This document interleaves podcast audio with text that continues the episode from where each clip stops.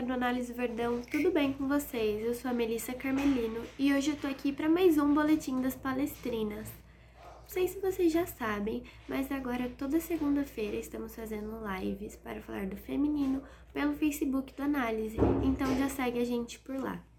Nossa primeira live contou com a ilustre presença do professor Ricardo Belli, onde fizemos várias perguntas, batemos um papo super legal e foi uma verdadeira aula. Se você perdeu esta, relaxa que tem como assistir, pois ficou salva no nosso canal do YouTube do Análise. E na nossa segunda live teve a participação especial do FNV Esportes, já pela plataforma do Facebook. Já deu para entender que o conteúdo tá legal e os convidados também. Agora vamos de novidades, ou melhor, detetives. Bia Zanerato, ontem nos seus stories, publicou uma foto com a zagueira Isabelle Souza e embaixo da foto deixou uns emojis curiosos.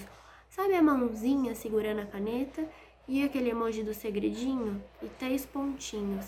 Seria aí indício de uma possível vinda ao Palmeiras? Não sei vocês, mas na minha cabeça essa teoria da conspiração tá fazendo todo sentido. Ontem rolou uma coletiva de imprensa da Isabelle e ela falou sobre a possibilidade de empréstimo para algum clube brasileiro, porque ela não está conseguindo retornar para a China.